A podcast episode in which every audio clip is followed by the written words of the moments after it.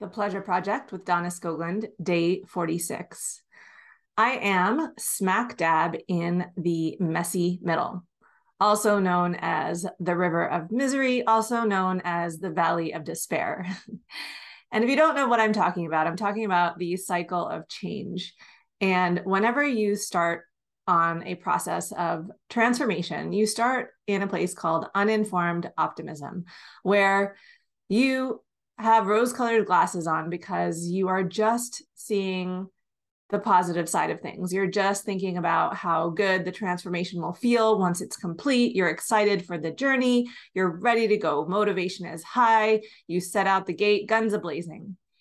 As you continue on the journey, you start to come up against the obstacles and the challenges and the difficulties that are an inevitable part of change. And you come to a place called informed pessimism, where now you have a sense of like, this is not going to be as easy as I thought it was going to be.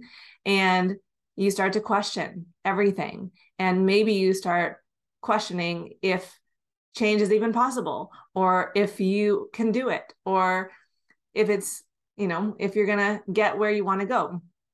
And as you continue to move forward and push up against all these obstacles, you reach the messy middle slash valley of despair slash river of misery. And this is the place where you are right in the middle of the change. You're not quite the person you used to be, and you're not the person that you want to be. And you have kind of one foot in both places, straddling those two worlds. And there's a bit of an identity crisis. And you have that cognitive dissonance where there's a new way of living, believing, thinking, being. And that's where you want to go. And you're holding that vision, but you still have a lot of the old programming, beliefs, thoughts of the past you. And our brain does not like that place of being incongruent. So holding those two opposing beliefs at the same time makes our brain very uncomfortable.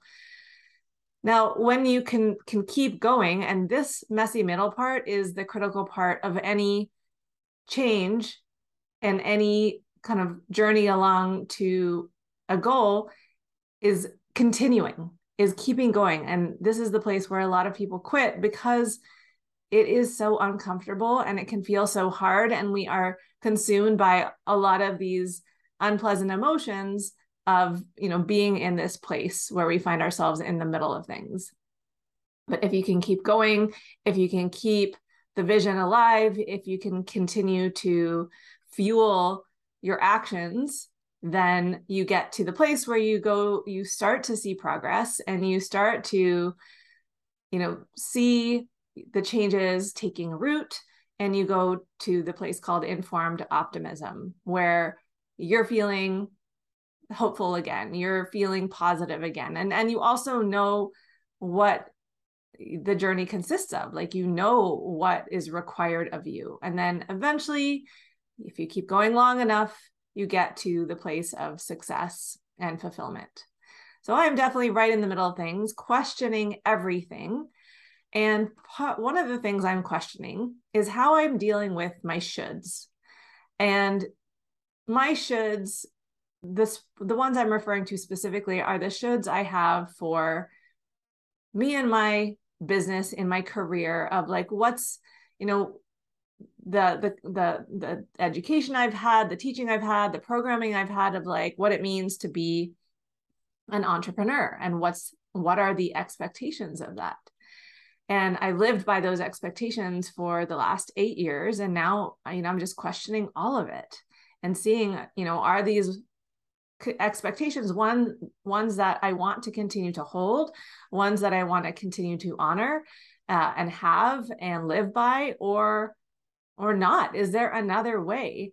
And i mentioned in the podcast yesterday about this and i think it was yesterday where i'm exploring the difference between a more masculine approach which is what i have done in the past where everything is planned it's scheduled it's structured and it's more of like a top down approach, meaning top down, like you create the plan ahead of time, you use your brain to think about what you're going to do, schedule it in, create that structure for yourself, and then you just follow the plan.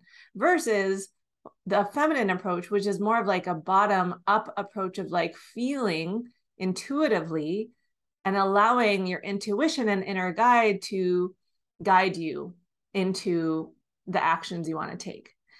So I I'm trying to embrace that approach, the more feminine approach and see okay what happens if I don't put any structures in place and no expectations and no plans, what will happen? Now, to be honest, I've only been trying this truly, truly like 100% for the last week, maybe two weeks. And I'm seeing that I don't want to do anything. and I also recognize that that is the primitive part of my brain that wants to seek pleasure, avoid pain, and conserve energy. And I'm just giving into all of that and just like not challenging myself at all and calling it being intuitive. So I know it's only been two weeks and maybe it's not long enough to give this approach a real college try, but as I'm seeing, and, and maybe it's just the discomfort of being in this place where I kind of see myself in inaction and making that mean that I'm never going to do anything and this is not going to work and this is not an approach that I should continue with? Or is it just like, again, this is like another little, a mini messy middle of this like little experiment that I'm trying where I haven't quite figured this out yet. And I don't really know if it is going to work. And truly, like if I was gonna give it the college try of this specific experiment of trying a feminine approach, I would probably give it a month because the feminine cycle is a 28 day cycle. And in a 28 day, we have we go through the full range of introversion and extroversion and creativity and latent potential and you know all those phases of creating something.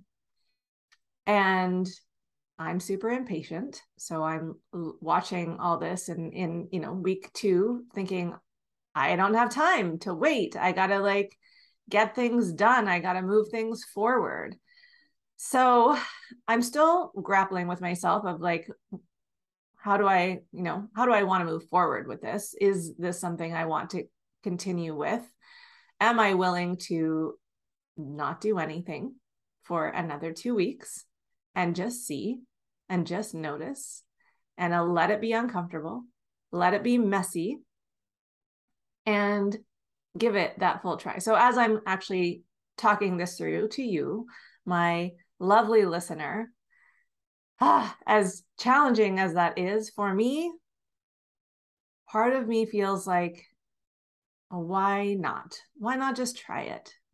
Why not just experiment? and this is this is what i if i were to take my own advice the advice that i give my clients when i'm presenting them with a new option of doing things that there's resistance to i, I do tell them like think about it as an experiment and just try it like why not so that's what i'm doing uh, and specifically one of the things i'm referring to is creating instagram reels and i haven't done one in a long time and definitely feeling that internal pressure that you got to get on that. It's been too long. You got to maintain the momentum, keep growing.